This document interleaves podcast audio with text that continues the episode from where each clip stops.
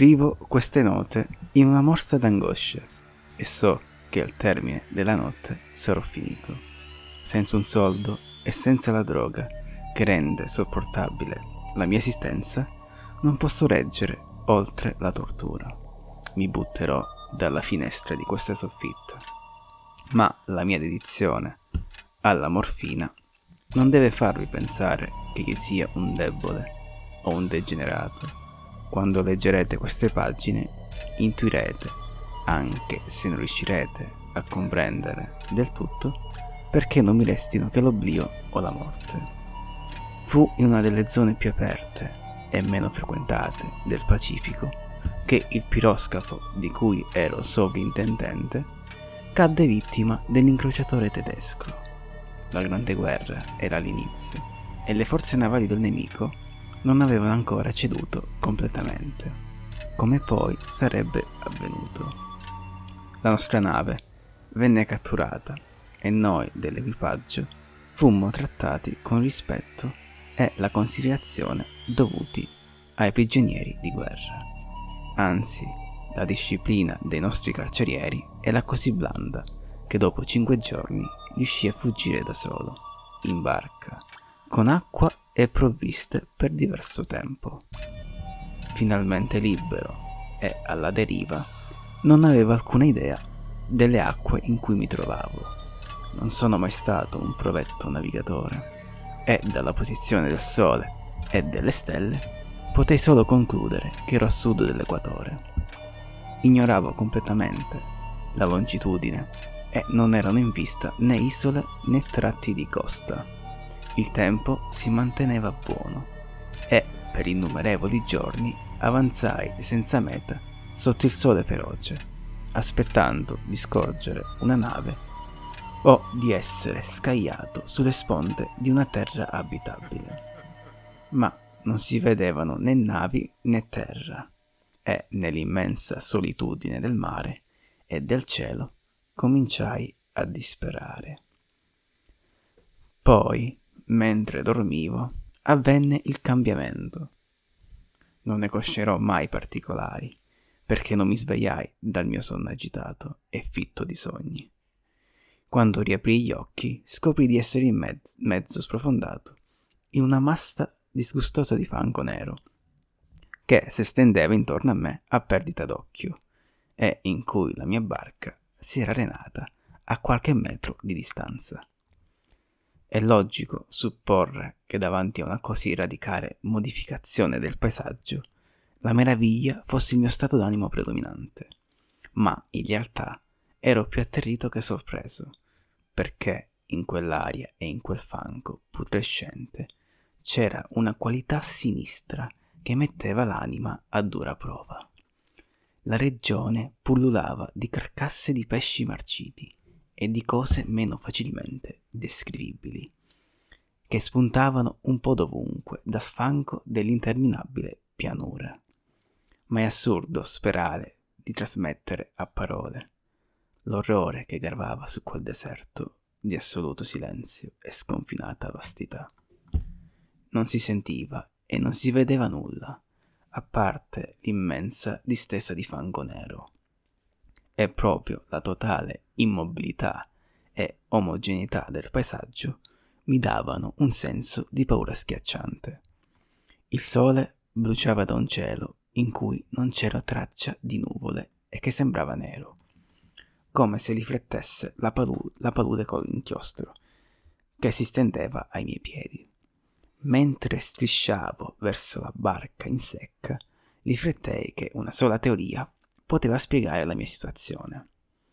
In seguito a un fenomeno vulcanico di inaudite proporzioni, una parte del fondo oceanico doveva essere venuta a galla, esponendo regioni che per milioni di anni erano rimaste coperte da incalcolabili quantità d'acqua.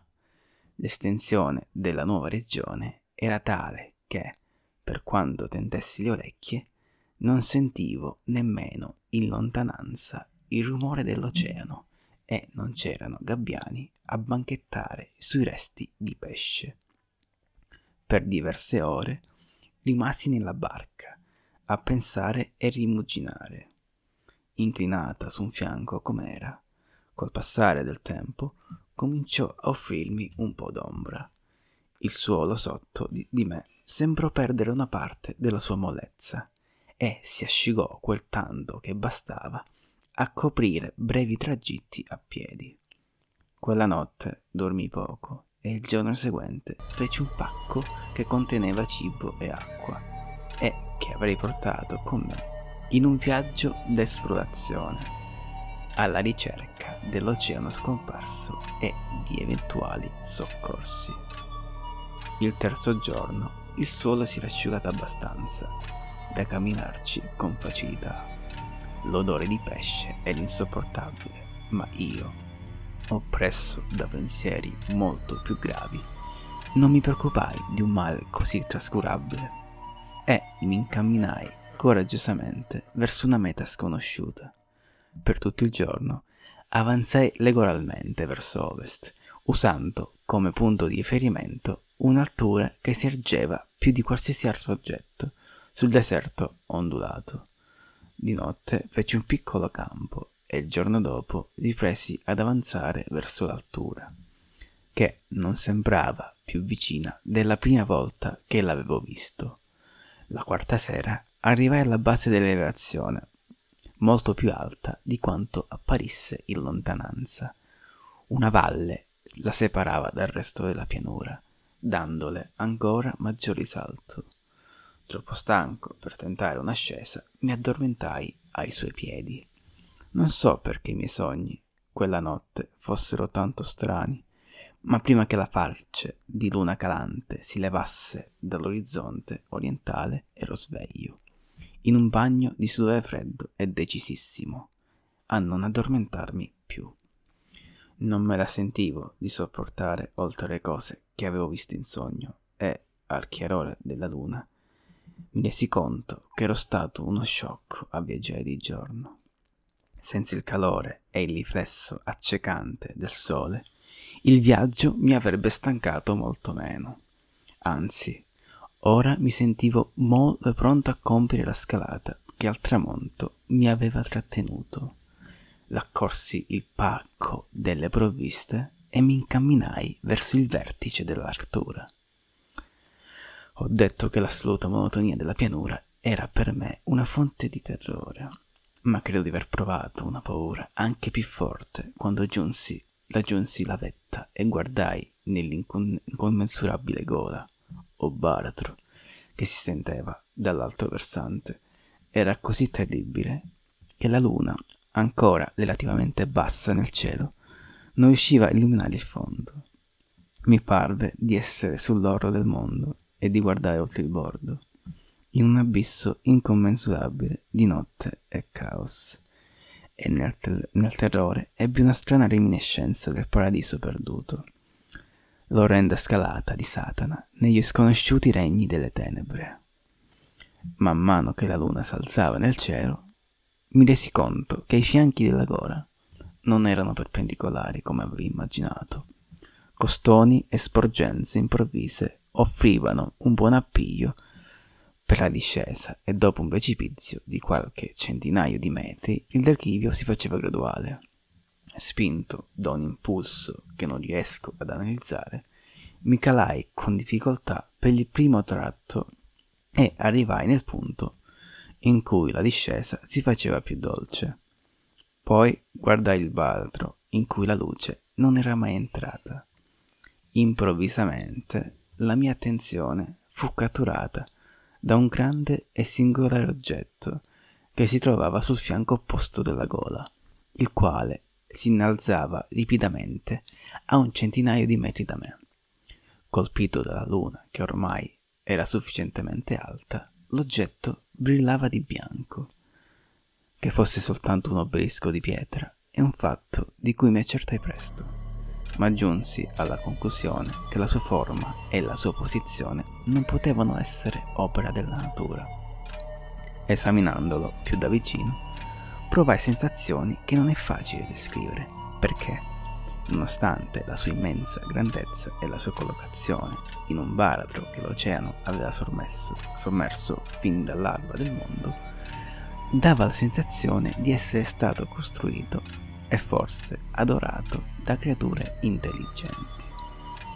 Stupito e terrorizzato, ma non privo di un pizzico d'esultanza scientifica e archeologica, decisi di esaminare più attentamente l'ambiente in cui mi trovavo. La luna, vicina ora allo zenith, splendeva con fantastica chiarezza sui gradini giganteschi che sprofondavano nel burrone e mi permise di scoprire che sul fondo c'era un corso d'acqua. Il, cor- il torrente si perdeva verso sbocchi invisibili in entrambe, in entrambe le direzioni, ma mentre ero sul declivio mi lambiva quasi i piedi. Al di là del baratro, gli, spu- gli spruzzi raggiungevano alla base del moni- monolito ciclopico, sulla cui superficie distinguevo sia iscrizioni sia rozze sculture. La scrittura si basava su un sistema di geroglifici a me sconosciuto e diverso da tutti quelli che avevo visto nei libri.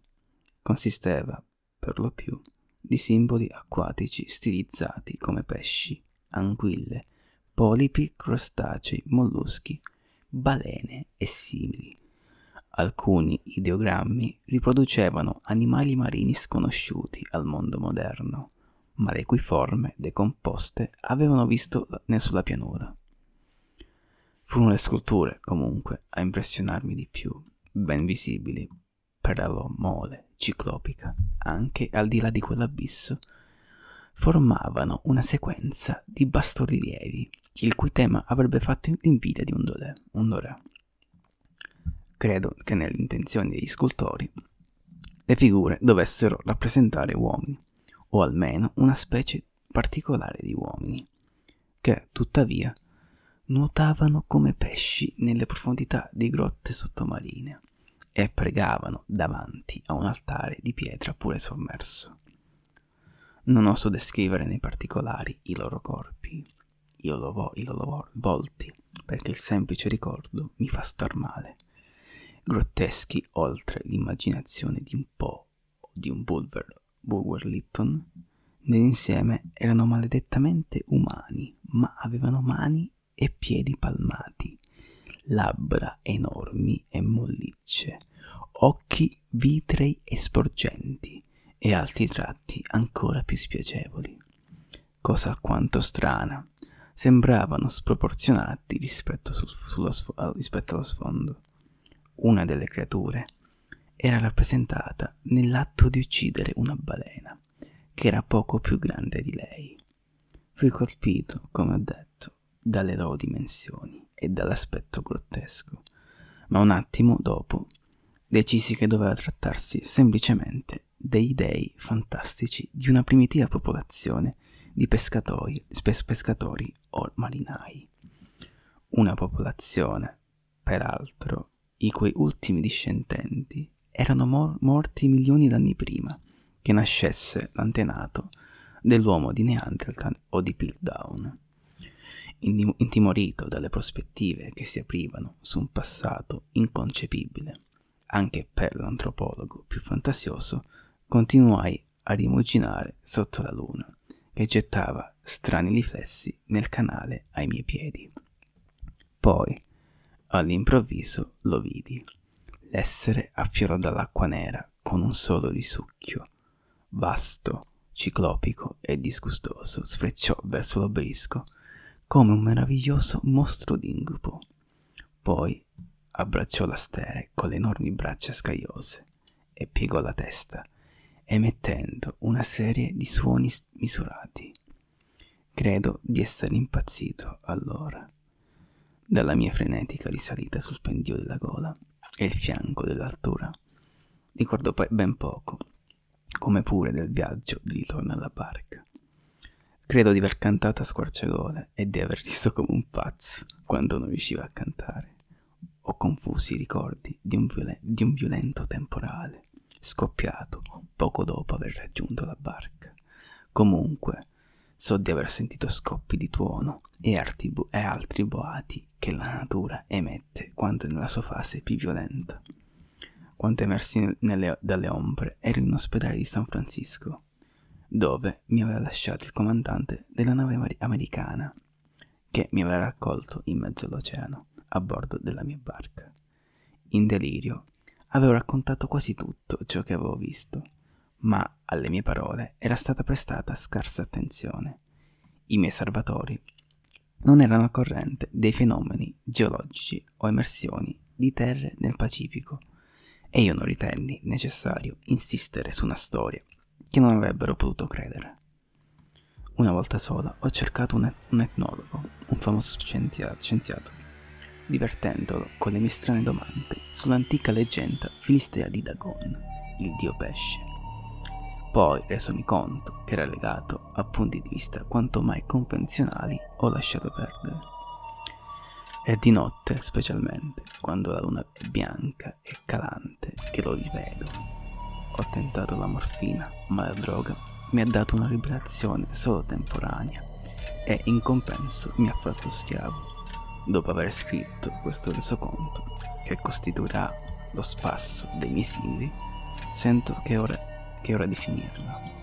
Spesso mi chiedo se tutta l'avventura non possa essere stata una, una un attacco di è sopravvenuto quando, in realtà, me ne stavo sul sfondo della barca e derivavo nel sole, dopo la fuga dell'unità tedesca.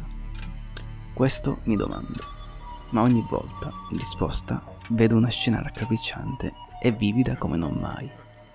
Non posso pensare al mare profondo senza rabbrividire all'idea degli esseri che forse, in questo momento, si trascinano e guizzano sul fondo melmoso, intenti nell'adorazione degli antichi idoli di pietra e nell'arte di scolpire le rode testabili fisionomie su obelischi sommersi di granito.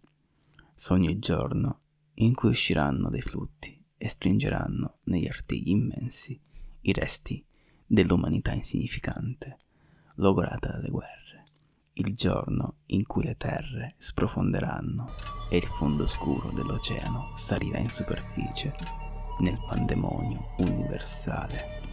La fine è vicina. Sento un rumore alla porta, come se un immenso corpo viscido mi prendesse conto. Ma non mi troverà, Dio mio, quella mano. La finestra, la finestra.